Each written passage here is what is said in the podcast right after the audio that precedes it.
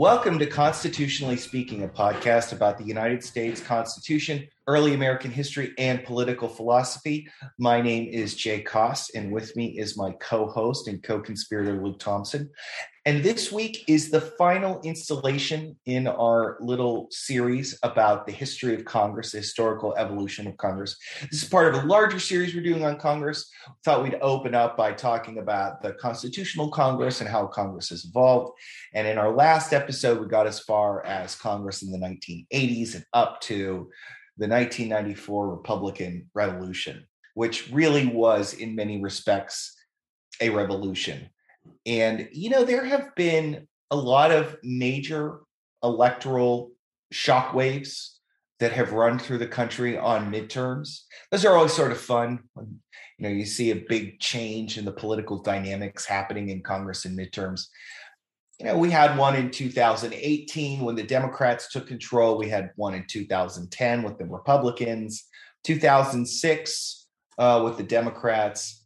But, you know, in retrospect, I think the 1994 Republican uh, takeover of Congress ends up standing out for a number of reasons. And I think it, it heralds several themes that are going to continue on through the next couple of uh, generations, frankly, because that's some of what we're talking about now. It's been a, more than a quarter century. I mean, I think probably we have more than a few listeners, Luke, who were not even alive when uh, the Republicans took control over con- of Congress in 1994. Uh, the historical background here is important to bear in mind, which is that you know, the, the Republicans in the House of Representatives, the last time the party had won a majority was all the way back in 1952 when they rode Eisenhower's coattails. Back in 1952 was a very, very different party. It was still basically the same party that it had been ever since the Civil War. If you look at the Republican results that year, you just basically see them as the party of the North. Um, and then, you know, as time goes on, we begin to see the outlines of the parties increasingly having left right divisions, but the Democrats having not just Northern liberals, but also Southern conservatives. so it's really too much for the Republicans to overcome. But as the 70s and 80s roll on, you see Southern conservatives moving into the Republican Party increasingly. And we talked about this in the last episode of the Voting Rights Act amendments in 81 facilitating that process through what is known as bleaching of congressional districts, where districts that maybe were 70% white and 30% black, the federal government puts a mandate on the states that if they can draw minority majority districts, they have to.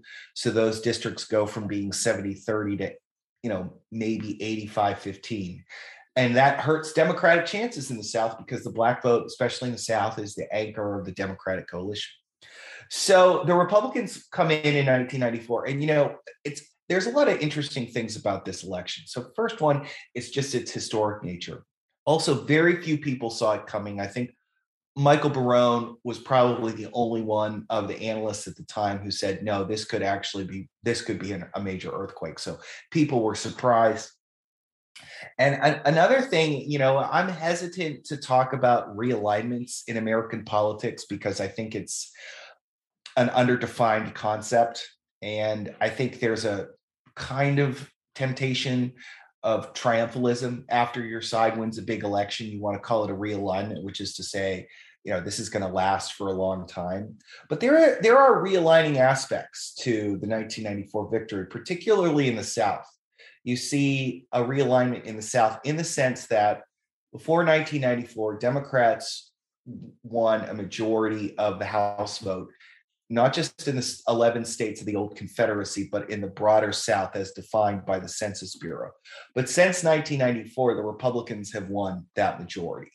Um, so that is that is a fundamental change. But you also see moving forward, you see though the Republican share of the vote in the North decline slowly but surely, um, and sometimes more quickly than slowly. I mean, as late as 2006 for instance, the Republicans had three House seats in Connecticut. Now they have none. And as far as I know, they have no chances of winning any. Likewise, you see Republican position in, say, the suburbs of both New York City and Philadelphia have degraded pretty substantially, especially in, you know, the, the suburbs around New York City. So there have been trade-offs there. And so there, and you know, all of these processes had been in place to some extent before 1994, but 1994 is really a pivotal moment in which you see a kind of shift that things move and they don't and they don't move back. As a consequence, I think it's important to acknowledge that the political tenor of 1994 has had had a stickiness and I, and I would suggest a couple ways.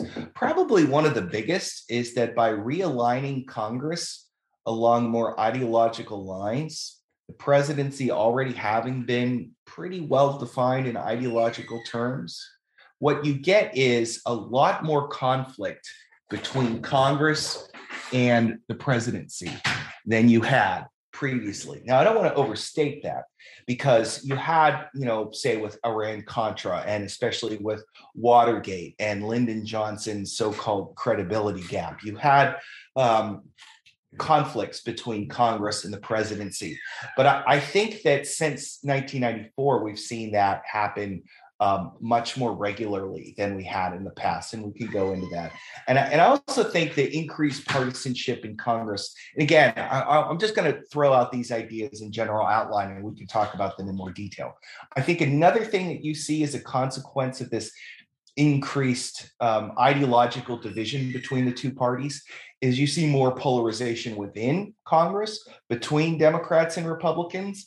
And that I think has had a tendency to break down the typical, what we would call the normal, regular order of Congress, where legislation is drafted in committees and oftentimes, to be frank, in a fairly collaborative process between the two parties. And I think you know, in many respects, that process has broken down so thoroughly that it, it actually might be time to begin, you know, revising uh, our textbooks about Congress. Final thing I'll mention as well about 1994 that sort of shows maybe points forward is I, I think that in a lot of respects, Newt Gingrich represents the kind of, you know, maybe a celebrity congressman or maybe like he was kind of Instagram famous before Instagram was a thing. Um, Gingrich was, you know, takes over as he as the House. He's by this point he's a House Minority Leader, um, but he had sort of risen through the ranks as an outsider yeah, not really in the normal kind of channel. If, if you look at a guy like Gingrich, he looks very different than what previous Republican leaders would look like, say Jerry Ford or Bob Michel. But Gingrich uses C-SPAN to enormous effect. And Gingrich uses the uh, venue of C-SPAN being created in the 1980s. And at, at night, you can do these like one minute speeches to an empty chamber, but televised on C SPAN. And Gingrich used these to enormous effect to basically bring about the resignation of House Speaker Jim Wright. And so he really ends up kind of being a very, in many respects, incendiary character. And I think that Gingrich's success pointed the way to um, a more bombastic style of congressional politicking, especially with this sort of idea of members of Congress realizing that, you know, some of them have a unique capacity through their personality or their biography or whatever to use the media to make a name for themselves that really is independent of the amount of weight that they actually pull in Congress. And I think Gingrich really was, in many respects, a trendsetter in that way. I don't, I, I don't think if he were listening to this, I don't think he'd want to hear that he's the, you know, the godfather of AOC. But in a lot of respects, I think you could argue that he was. I'm I'm not so sure he'd be against that.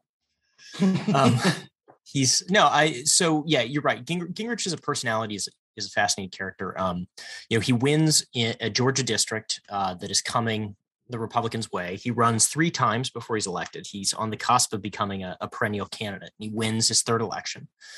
Um, he's college professor. Uh, he's not originally from Georgia, but um, that's you know, so he's he's he is in this sort of Republican version of the New South. And as Jay says, he comes into Congress, and you know, the Congress that exists is um, one where you have, I, I think, what we would say is the dominant ethos is institutional pluralism in Congress. And, and the reason for that is that the Democratic Party is so big in the House that it can't, it seemingly can't be dislodged. But it's also so diverse internally that it seemingly can't function. And so within the institution of the House of Representatives, the task of both leadership and individual members is to exploit the structures of institutional pluralism most explicitly the committee system but also you know ideological coalitions to advance legislation. That legislation generally speaking seeks to do three things in most cases. One is to sort of crudely bring home the bacon to individual districts. That's facilitated by a system of, of easy spending that we'll get to in a second. Um, second, to sort of say, engage in policy entrepreneurship or ideological satisfaction. Um, on with more perhaps of a national or statewide view. You know, many members of Congress are ambitious to hold statewide office, either as governors, senators, or beyond, and and so there's there are you know bigger things on the horizon and people looking to to achieve those bigger things are are trying to pass bigger bills. And then of course there's the third which is um you know to vent the splenetic uh, bigotries of one's particular district i.e to to engage in position taking.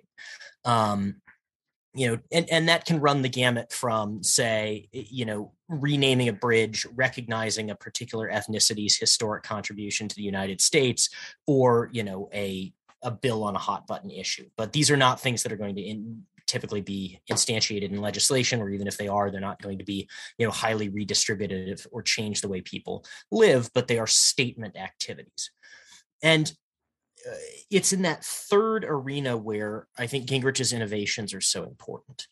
Um, I'm going to take a step back to Watergate um, and and I'm not going to dwell there very long, but I want to move forward. Um, during the mention of um, framework statutes, we talked about ways in which Congress tried to reset the agenda and the balance between the different parts of the government. Um, and we talked about how some of those uh, framework statutes, which were designed to put uh, Congress and the executive branch in more um, collaborative mode, in fact, exacerbated and accelerated a much more conflictual relationship and ultimately a much more polarized and partisan relationship. Um, between and within the branches, depending on the the allocation of majorities.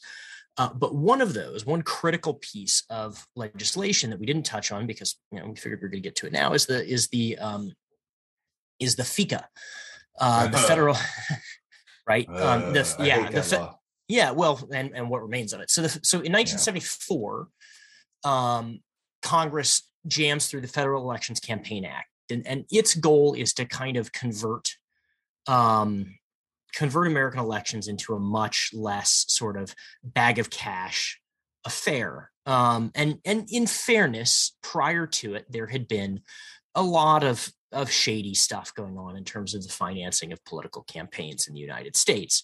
Um, however, I think it only lasts for a few years uh, because um, the Supreme Court prudently, I think, in 76, two years later, strikes down a case called Buckley v. v. Valeo, a bunch of limits that had been imposed on how much campaigns could spend. Um, uh, they they retained um, restrictions on spending in the event that uh, candidates accepted public financing, which became available. Uh, they upheld the Federal Elections Commission, which is a bit of a dog's breakfast of an institution, but continues to exist today. Uh, and they kept certain constraints within the FECA, but um, they said any uh, limits on spending are unconstitutional violations of free speech. You cannot say, you know, uh, John Doe and Jane Doe are starting at the same point and they have the same budget. Um, the, Supreme Court did this in part because they rightly read these restrictions on spending as uh, in, incumbent insurance mechanisms, me- means by which they could retrench individual incumbents. And but um, by preserving limits on what could be raised, uh, what the court effectively did was empower the parties at the expense of individual members, even over and above incumbents. Um, specifically, parties were allowed to collect unlimited money that they could then spend directly in districts on what was vaguely called party building activity. Um, I won't get bogged down in, in the details, but suffice to say, unlike today, where individual, um, you know, party leaders in the different uh, chambers of Congress sit on top of very well funded super PACs and they raise a bunch of money themselves. And so do have some campaign finance control in the era between 1976 and 2002 your senate majority leader your senate minority leader your speaker of the house and your uh, your house minority leader literally more or less literally controlled the purse entirely. And if you didn't want to do what they said, you either had to be sure you were going to win without a whole lot of money, or you had to be like Jesse Helms and essentially invent direct mail fundraising as an alternative mechanism to raise money.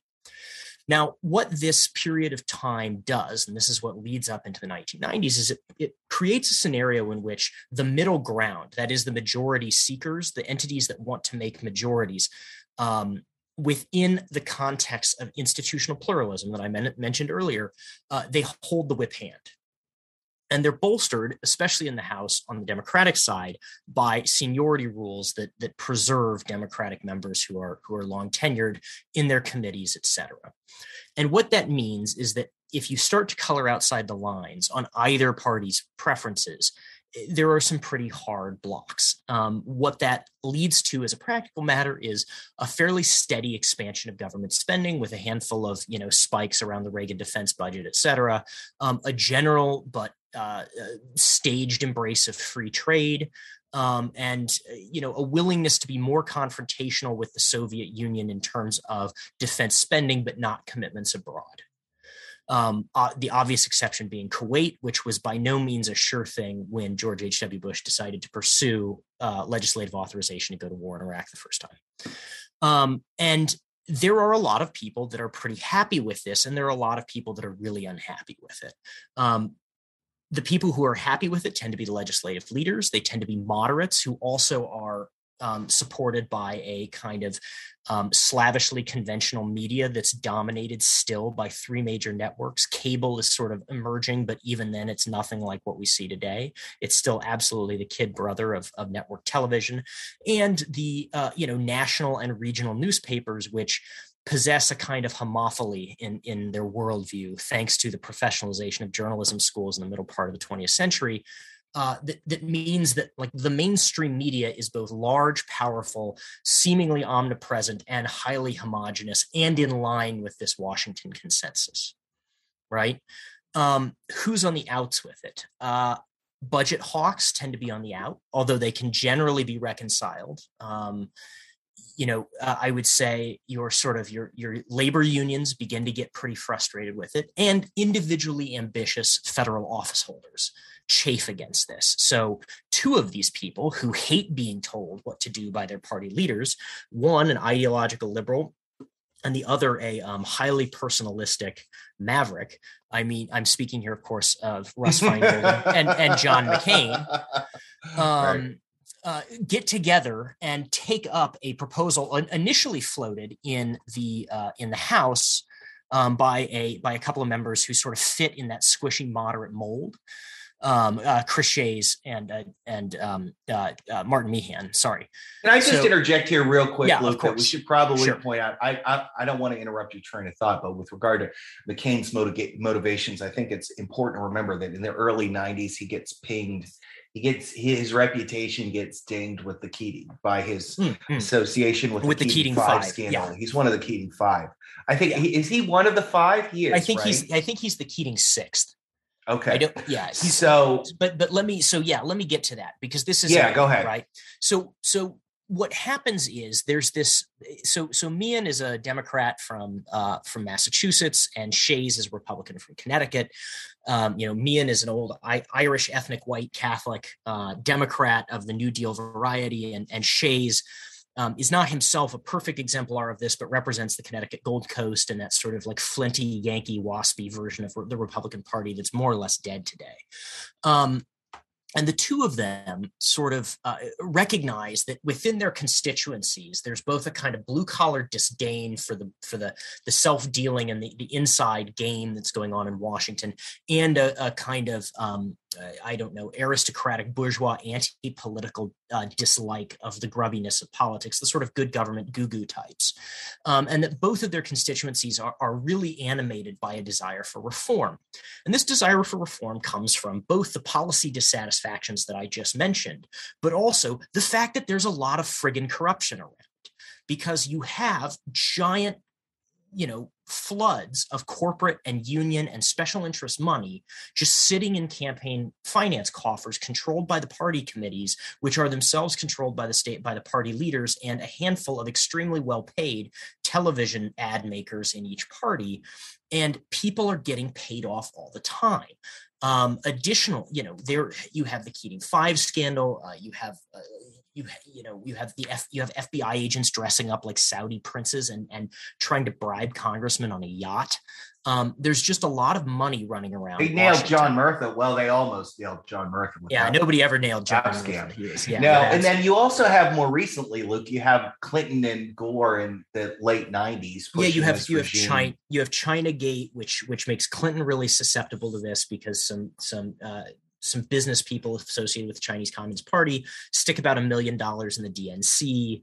And so, so Clinton is vulnerable on this. He's also sort of seen as ethically loose and compromised for very good reasons, as we know. Um, but you know, there's there emerges this desire to get money out of politics. Now, I can go on at length about why that was an asinine and naive desire, um, but it it begins to become, ironically, the consensus of this sort of centrist establishment that they ought to get money out of politics, even though it's precisely the structure of money in politics that is keeping this centrist establishment in place.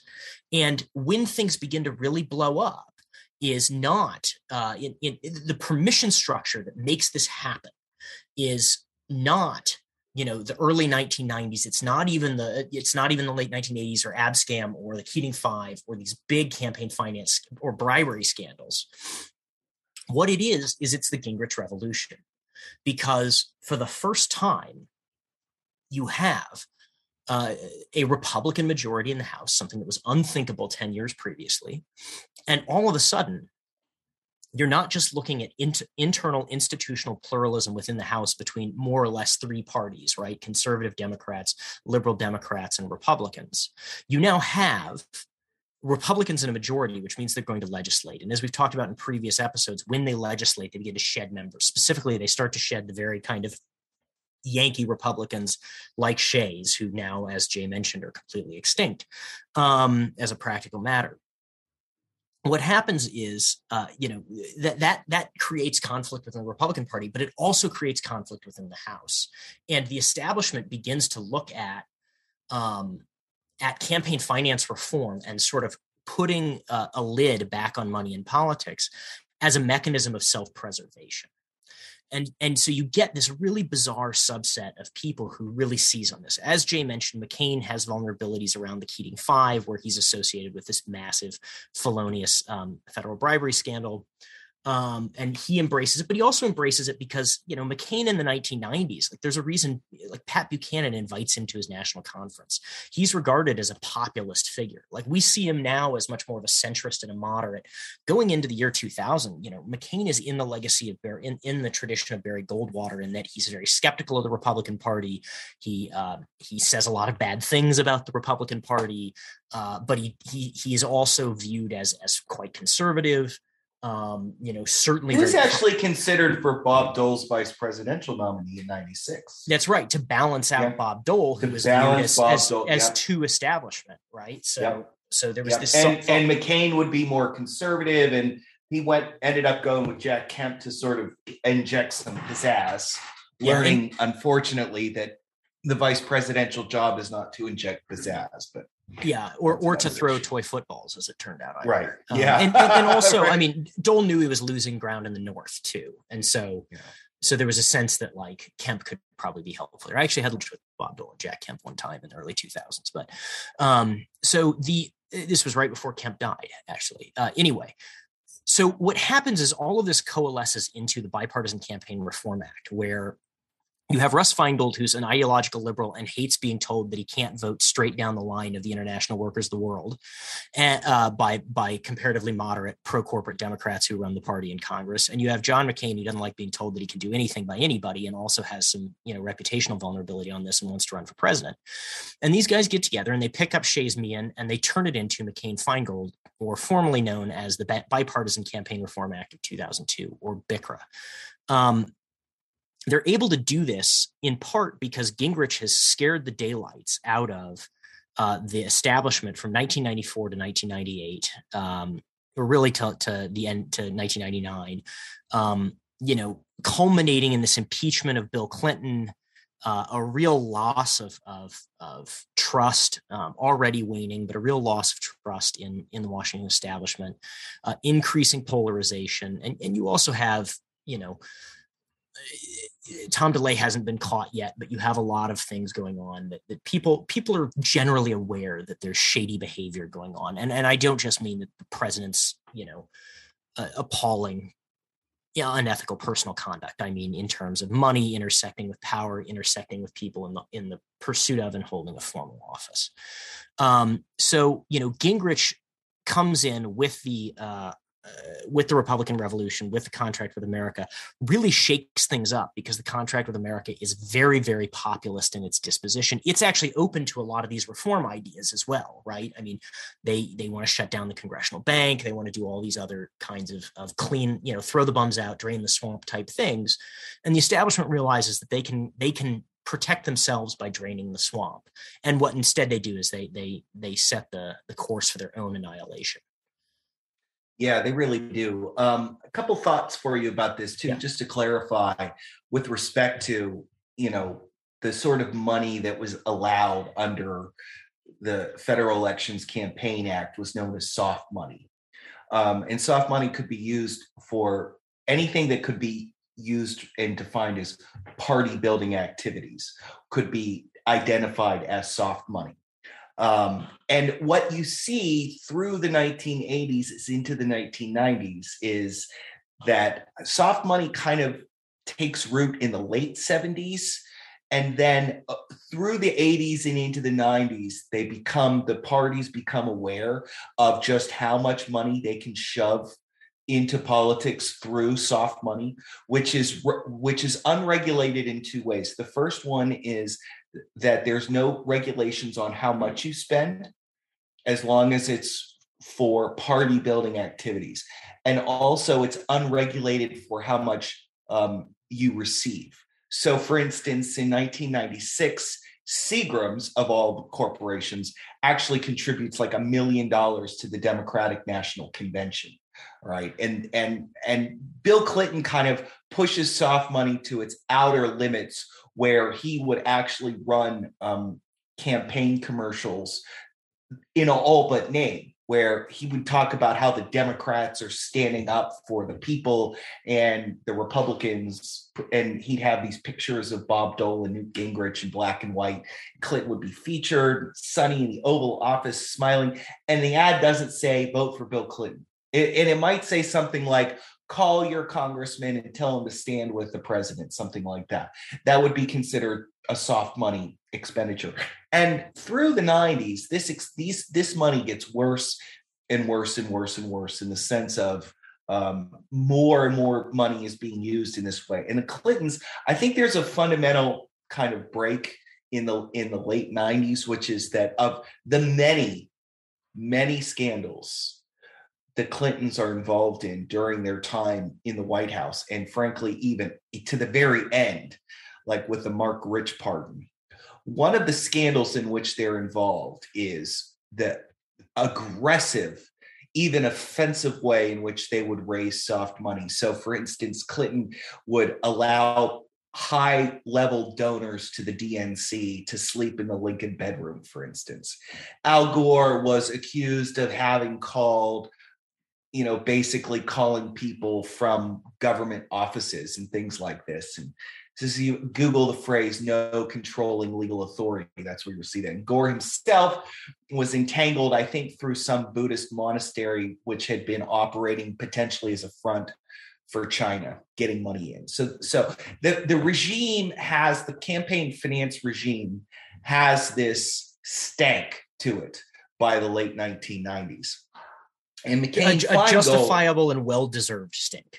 It's yeah, a, just that's right. Now, now to be clear, Luke and I are both generally fans of soft money or some sensible regime in which the political parties are the dominant actors in financing of campaigns, which for all of its excesses, soft money did facilitate that. But what happens in, and I would, I, let me add another point here is that uh, today we see what, what are known as super PACs spend lots of money on what are known as independent expenditures, where um, the candidate and the super PAC don't coordinate with each other. Those are actually legal um, under under FECA. So you see some independent expenditures in the 1990s, but not that much because soft money is such a much more efficient way. It's a way to get a bigger bang for your buck because you can co- you can use the party as a kind of central clearinghouse to coordinate all the various campaigns in a state. I mean, a lot of it just makes a it, it, makes a lot of sense to have the state parties ultimately get a big check from the national party because they're the magnet for the money. They, they write a big check to the state party, and then the state party spends the money in ways to maximize the chances of the whole ticket. All right. Independent expenditures, which would be just for one candidate over another, not as efficient, but they were legal. And what happens though, and this is this is important, is that McCain Feingold shuts down soft money and it also shuts down independent expenditures. So it is a very aggressive law. That, I mean, as it was written, I think McCain Feingold might have actually cut money out of politics, or at least the, as we know it. The problem is, is that as it was written, it was unconstitutional, and the Supreme Court sort of revisits that original idea um, that it had in Buckley, which was, you know, that you can't you can't cap somebody's you can't cap how much a candidate spends for office because that's a limitation of his or her right to free speech. And the Supreme Court in the early 2000s, the Rehnquist Court says, well, if you can't cap a candidate's spending, you can't cap an individual's ability to spend either. So if an individual, like somebody who's a billionaire, wants to spend all their money trying to convince somebody to vote for one person over another, he's free to do that under the First Amendment. And so this is where you get what are known as independent expenditures. And it, you know, it's just like with soft money, is that experimentation, cycle after cycle, the two parties watch what the others do, and you get this explosion of this independent money that's just sort of floating out there. And the reason this makes has such an impact on politics is exactly the reason Luke suggested, which is that during the FECA era, which goes from 1974 when the amendments were put in place, 1974 until 2002, the parties emerge as the main organs of campaign finance. And so to be a successful candidate, you have to work through the parties. Now, in the late 1990s, as the Republican Party is moving to the right, you're still going to see conflict and you see, you know, a lot of, you know, kind of showdown moments. You know, the government shuts down in 1995 as Clinton and the Democrats, eh, Clinton and the Republicans bicker over controlling entitlements and and deficit spending and things like that. But it's really after that that you begin to see more and more members of Congress act in a way that runs so contrary to the old ethos of you know collaboration and consensus and this kind of mushy but basically inoffensive establishment moderate liberalism right moderate social welfare state free trade, low tax regime, and aggressive foreign policy. I mean, that's basically both parties is where they are, right? And you can see this, by the way, it, it's still evident. Nope, I don't, not sure anybody advocated this as well as like George Bush and Bill Clinton. If George W. Bush and Bill Clinton. If you look at Bill Clinton from the time that he so Bill Clinton from 1996 until George Bush in like 2003. What do they do together? They both cut taxes. Uh, they, you know, Clinton reforms welfare. George W. Bush expands Medicare. They both embrace, you know, an aggressive free, trade of, deals, free trade deals, and free trade deals. Both engage in free trade deals and an interventionist um, foreign policy, and I mean, and, and I would say immigration liberalization too. Yeah, immigration liberalization. So that would be sort of regime that it, I mean, there's an incredible amount of continuity between Clinton's second term, not Clinton's first term. Clinton's first term, when he gets in, is much more left wing. And the second half of his first term is spent with a lot of conflict with the Republicans. Yeah, the, second term, this this is a good this is a good point to jump in here real quick though, Jay, because what happens is Clinton comes in, he runs, even though he's a minority president with like 50, 42% of the vote, was it? He runs as a left-wing, you know, president for the first two years. He's the first yes. baby boomer president. You know, he's just eh, the, the greatest generation's out. The baby boomers are back. Or sorry, are in, you know, he runs as a left wing president on reforming healthcare, on gays in the military, on all of these different things.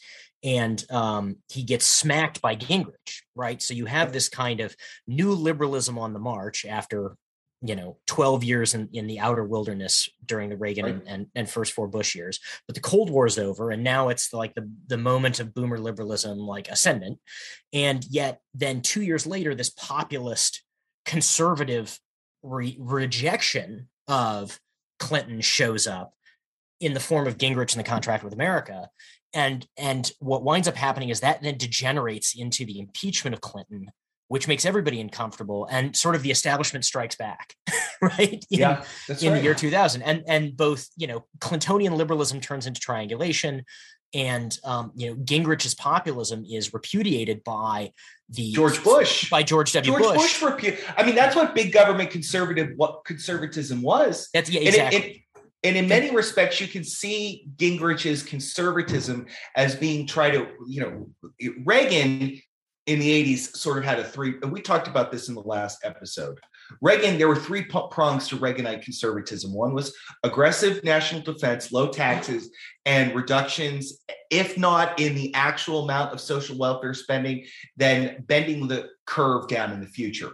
And Reagan tries at early in his presidency on the third one, he's unsuccessful. That's really what triggers the conflict between Gingrich the Republicans and Clinton is that Republicans want to rein in Social Security, um, and you know, for, and Social Security, and then also Medicare. Right. Correct. Correct. And and there's very little appetite for that initially, and right. um, what winds up happening, of course, is the um, what winds up happening is that like Bush running in 1999 against you know, Gingrich, functionally against Gingrich as a mm-hmm. compassionate conservative, yep. nonetheless retains that sort of that's that's kind of the the way he tries to incorporate the populist energy of of the the, the contract with America moment is he says, look, like we're going to add Medicare Part D, right, which is a massive expansion of entitlements. Yep uh, for baby boomers specifically, and and to some extent the greatest generation, but obviously forward looking to baby boomers. But we're going to offset that by taking seriously the desire to reform Social Security. I'm just going to punt that into my second term. Right. And of course, when W tries that, it just, I mean, it goes. It just, yeah. And by the way, it's really something because Gingrich and Clinton had actually had a kind of gentleman's agreement about Social Security reform along those lines prior to the impeachment.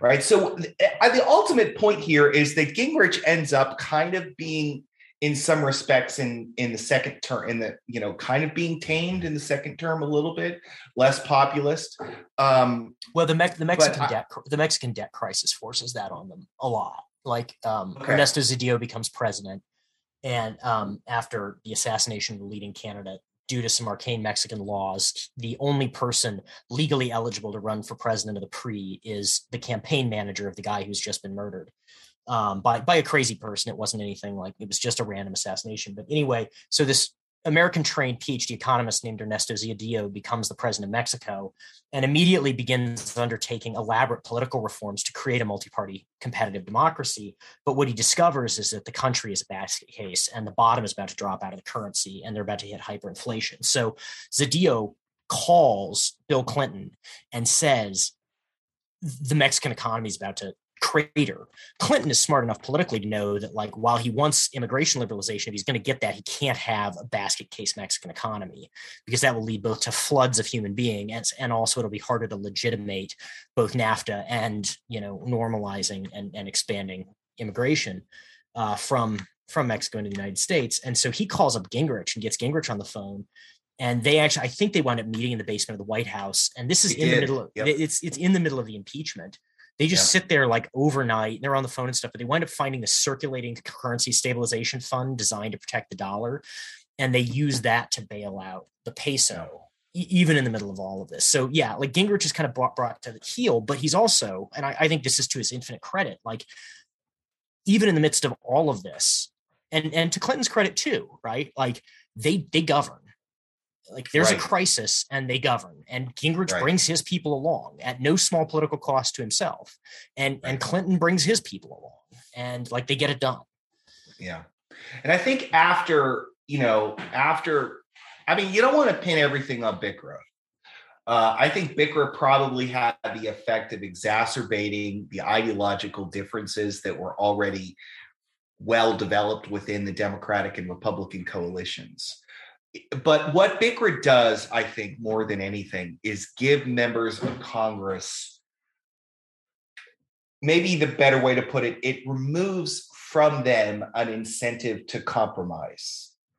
Because compromising and legislating and productive activity would be the sorts of things you do to keep the party uh, establishment happy. You don't want to buck the party, you want to behave for the party and members are going to to go along to get along because they need to finance their campaigns.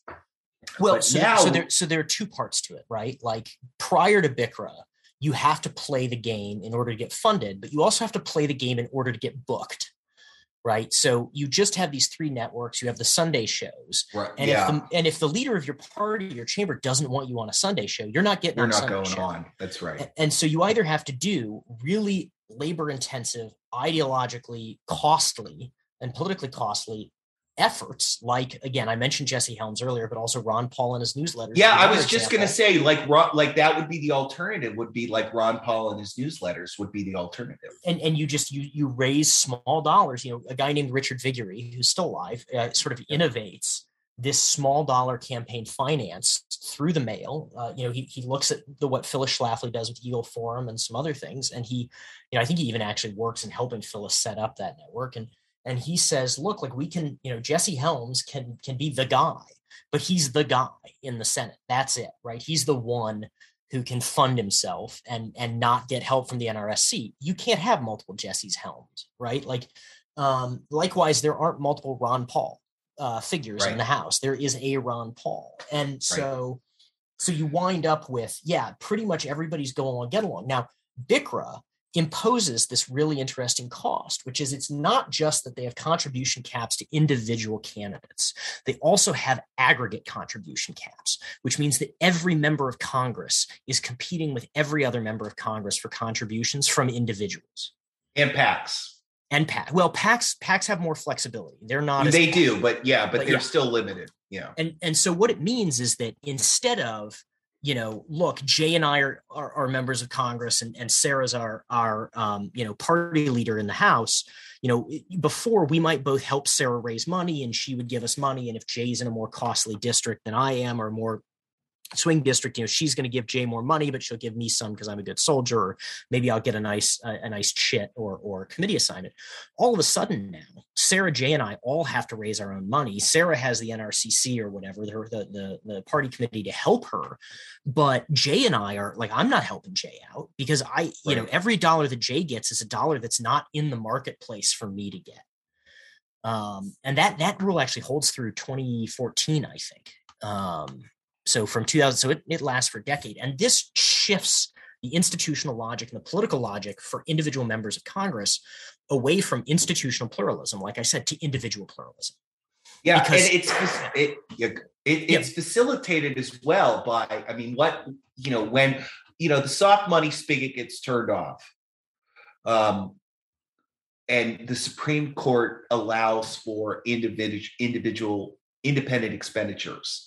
This is you know this is the alternative source of money now. Independent expenditures are are going to be a major source of alternative funds. And and that's going to come from because it's not being managed by the party but rather, frankly, being directed by the donors themselves, because the donors can give to a super PAC aligned with one candidate. They could do something like that. They could give a super, they could give money to, you know, the party super PAC, you know, which is, you know, like Mitch McConnell's super PAC or Chuck Schumer's super PAC.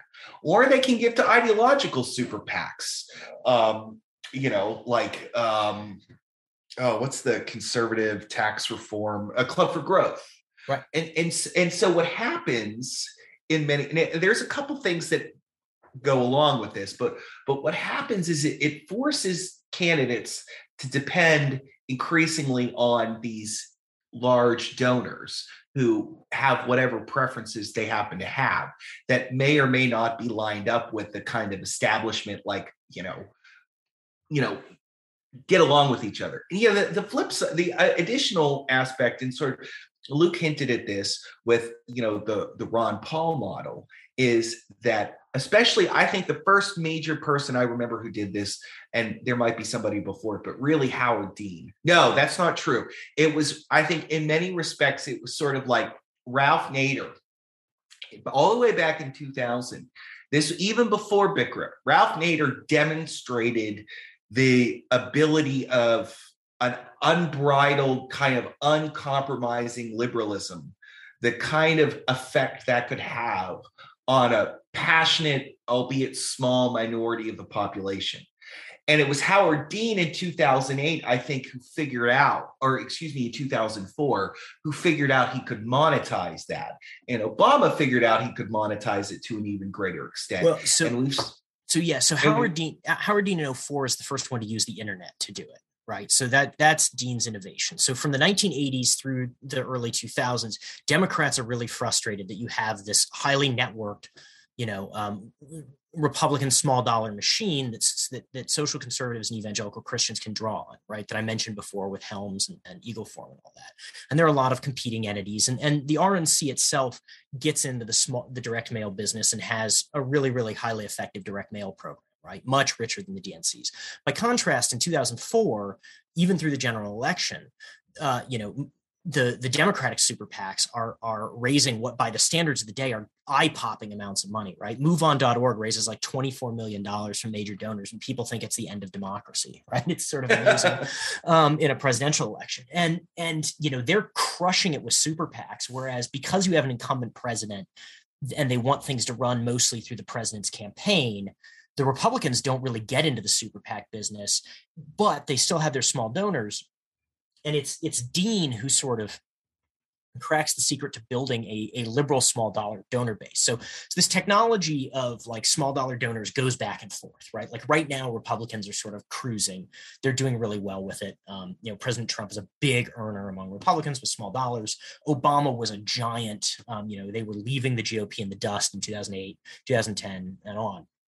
Um, Democrats have established a sort of institutional advantage in truly outside and dark money through foundations and 501c4s and things like that, which we'll leave that aside. But um, but yes, uh, so yeah, what Jay's getting at is individual members realize that they, or it, you know, presidential candidates realize that they can get a lot of attention by doing this. Howard Dean with the with the 2004 campaign shows the power of the internet. Ron Paul then embraces this and you know creates what's called the money bomb, and he raises like a million dollars in an hour, which no one's ever heard of before. And look, even today, a pretty impressive amount of money by by all means.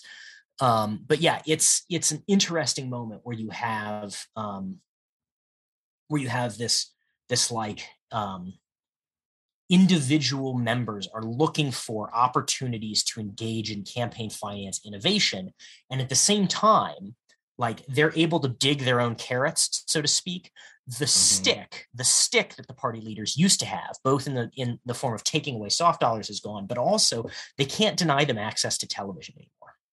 Right. Um because and television they, doesn't matter as much anymore Right, because you both, right because on the one hand you have C-SPAN, right? So Yeah. people will show Well, off, yeah. they'll do stunts in in in committee hearings and all this other dumb stuff, right? So there's that's Yep. one. They have C-SPAN.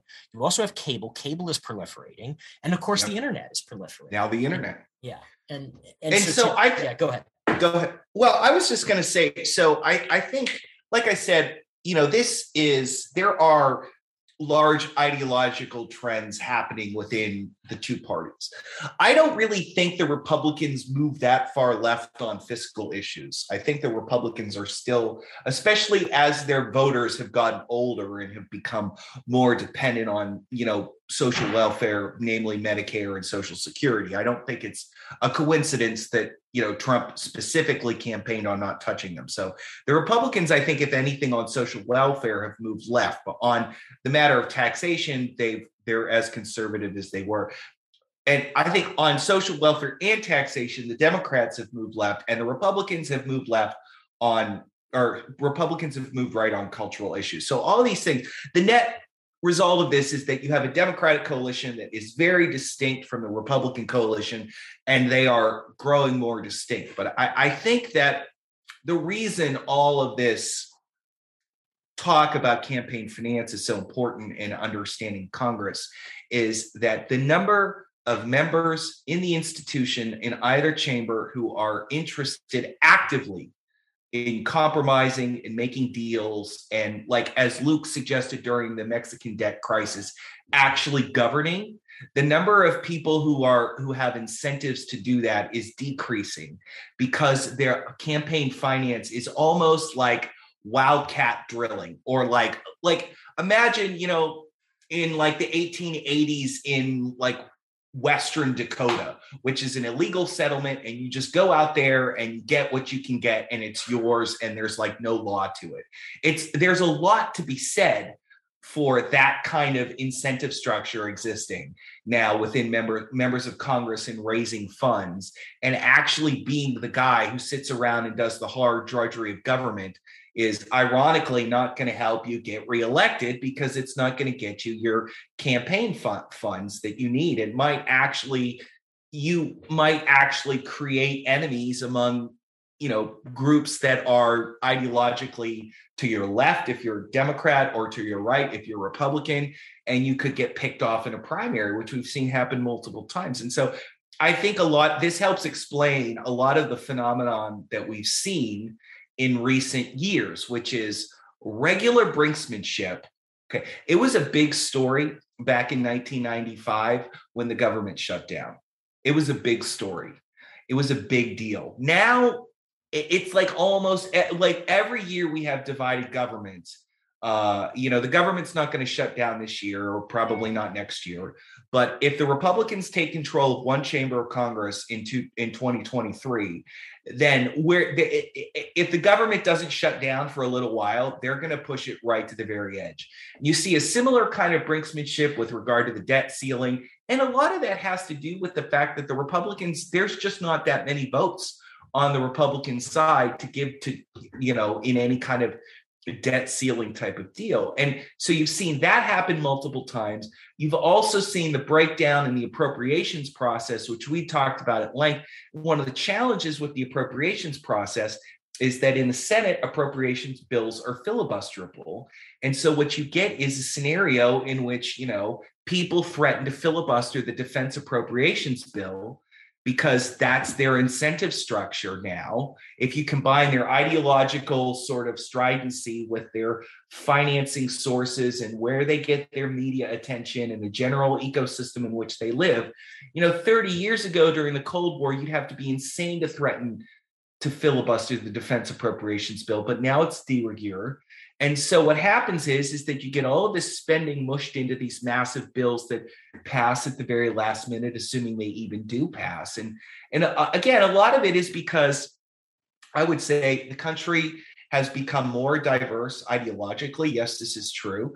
But the story that Luke and I have been telling about campaign finance, I think the end result is, is that the people who used to finance politics the people who used to control the financing of politics were basically the establishment kind of centrist people who were looking to govern the parties, right?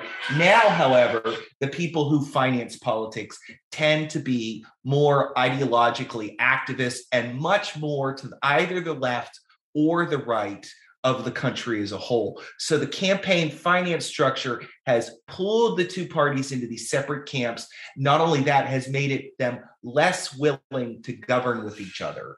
And so you get a Congress that is seems much more dysfunctional and in many respects is much more dysfunctional than it had been in just 20 years earlier. And this is why in a previous episode, Luke and I have both argued that McCain Feingold is, I think, in our opinion, I don't know about you, Luke, but I'm prepared to say it was the worst piece of legislation in the last 50 years in terms of domestic policy. I'm hard pressed to think of something that has done more damage to the body politic and was so short sighted in how that piece of legislation was constructed and how naive they were in thinking that they could just outlaw money and it would disappear or that they could write that bill and think that they could get it past the Rehnquist court. The Rehnquist court cut it to shreds, basically put campaign finance laws into a tatters, and basically turned it into maybe Swiss cheese and like all the little holes are where all the money flows through now, where it used to be regulated and structured. And yeah, it was more than a little grubby, and that absolutely needed to be cleaned up. But now, like I said, now it's like Dakota, the Dakotas in like the 1880s, which is like get whatever you can. There's no law, whatever you can get away with. God bless you. It's like Hobbes. It's a Hobbesian nightmare in many respects. Yeah, it is. And I mean, as someone who makes his living in this space, um, so I, uh, I, I run super PACs for a living. Um, and I, I would prefer that they not exist or, or at least they not play the role that they play in, in, in politics today. Um, well, can I just, uh, let me just yeah. make one point about that, Luke. I thought sure. about this before. We've talked about this before, right? But Luke worked for, and I, I think our audience knows this, Luke worked for Jeb Bush's super PAC. Right. Right. Right. Right to Rise, which was Jeb Bush's super PAC, which was in California. The Jeb Bush campaign is in Florida. Okay. Now I, I, want I want you in the audience to think about how stupid this entire arrangement is. And it's not stupid that Jeb's team and Luke specifically put had this idea. It's that this was what the federal government between BCRA and the holes that the Supreme Court cut into it forced them to do, right? So Jeb is in Florida managing the actual campaign. And then Luke is working with Mike Murphy in California, managing what by necessity has to be a shadow campaign. How incredibly inefficient that is. For, for, for them to be operating two campaigns, the one is not allowed to communicate with the other. But not only that, I, Luke knows this as well as anybody. Murphy, at various points in time, was forced to give interviews to sort of like communicate to the Jeb Bush campaign, like, we think you guys need to adjust your strategy. Because he couldn't pick up a phone and just just call Jeb. He wasn't allowed to do it. Right. right. And so yeah. he was forced to give interviews through The Economist, which just fed the narrative that, that Jeb's campaign was not going very well. The whole thing is just beyond, even beyond the sort of the injection of radical, to be perfectly honest, radical dollars, right? Like radical people with radical views are injecting a boatload of money directly into politics now that 25 years ago they couldn't have been able to. Even beyond that, the inefficiencies bordering on stupidity of having a presidential candidate like Jeb Bush having to split his organization in two just to manage the campaign finance rules. The whole thing is just nonsense. No individual would come up with this idea. This is a product of like McCain's and Feingold's naivete, McCain's desire to rewrite his legacy after uh, the Keating Five, combined with the Supreme Court saying that's not constitutional, that's not constitutional, that's not constitutional, this stuff remains. It's nonsense. Yeah, the, it, way, it the way to think more than it. anything else, it is absolutely there is not. If you are upset about the dysfunctionality of American politics today, and you want to finger one thing and like you want to put the blame on one thing, put it on McCain Feingold because uh, there are a lot of reasons that politics has gone so you know, screwy. But you, McCain Feingold is like the nexus point. Yeah, I think that's right. Um, you know, the there are the collapse of television and the mainstream, the hegemony of the mainstream media was always going to create new openings for for ideological entrepreneurs to to get themselves in front of voters and create audiences. Personally, I think that's a really good thing. I, I think the like 1990s Congress part of the reason McCain Feingold became a thing was because it was so insular that there were there were adequate demand signals outside the mainstream of American politics, right? Like the Overton window, so to speak, had gotten too narrow, right? Because people talk about shifting the Overton window right or left, but it can also just be broadened. And I think that what had happened in the 90s was it had gotten very, very, very narrow. And it's much broader today. Um, and, and I'm open to that. I think it's a good thing. But the problem is, is that you will never effectively get money out of politics. If you look at the Western, and you know, before any of our listeners say, "Well, what about Western Europe? They, don't they do it?" No, Western European political financing systems are mafia level corrupt operations. Um, you know, it, as as bad as American public campaign finance can be, it is compared to other parts of the world just a, a you know quaint in the lack of corruption. Um, there there is not when you create the when you necessitate a black market in in political money you will get a black market in political money. It's not as if it's not as if the stakes are simply too high, especially when the government is very large and the federal government is involved in all manner of different parts of, of the economy and, and, and social life, et cetera.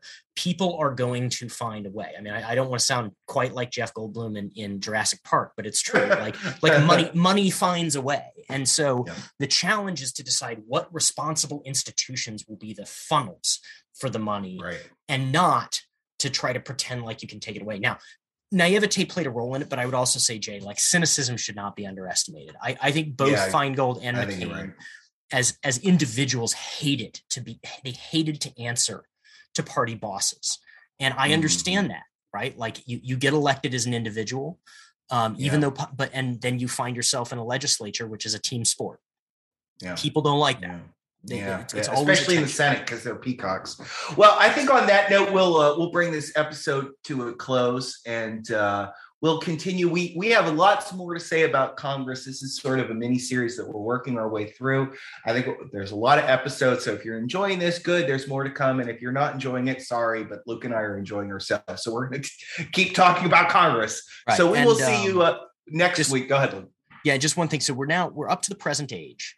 Um, so we're going to switch over into the institutions of Congress um, moving forward. And we're just going to sort of walk people through, you know, if you're curious about the filibuster, if you're curious about right. committees, if you're curious about discharge positions, we're going right. to work through, if, if, you want to know how the leadership offices fit together, we'll work through those and we'll help, we'll help people understand that, where they come from, their history and how they operate. Right. I mean, because yeah. that, that's really the important thing is Congress is an abstraction, but it's a collection of 535 individuals and a handful of delegates and their staff and, and whatnot. And, and they're the ways that it works. And so we're going to talk about, you know, kind of the the, the what's under the hood, so to speak, or under yeah. the dome, if you will. Exactly. So join us next time, and we will begin looking at the uh, the different parts of the congressional machinery. We'll see you then.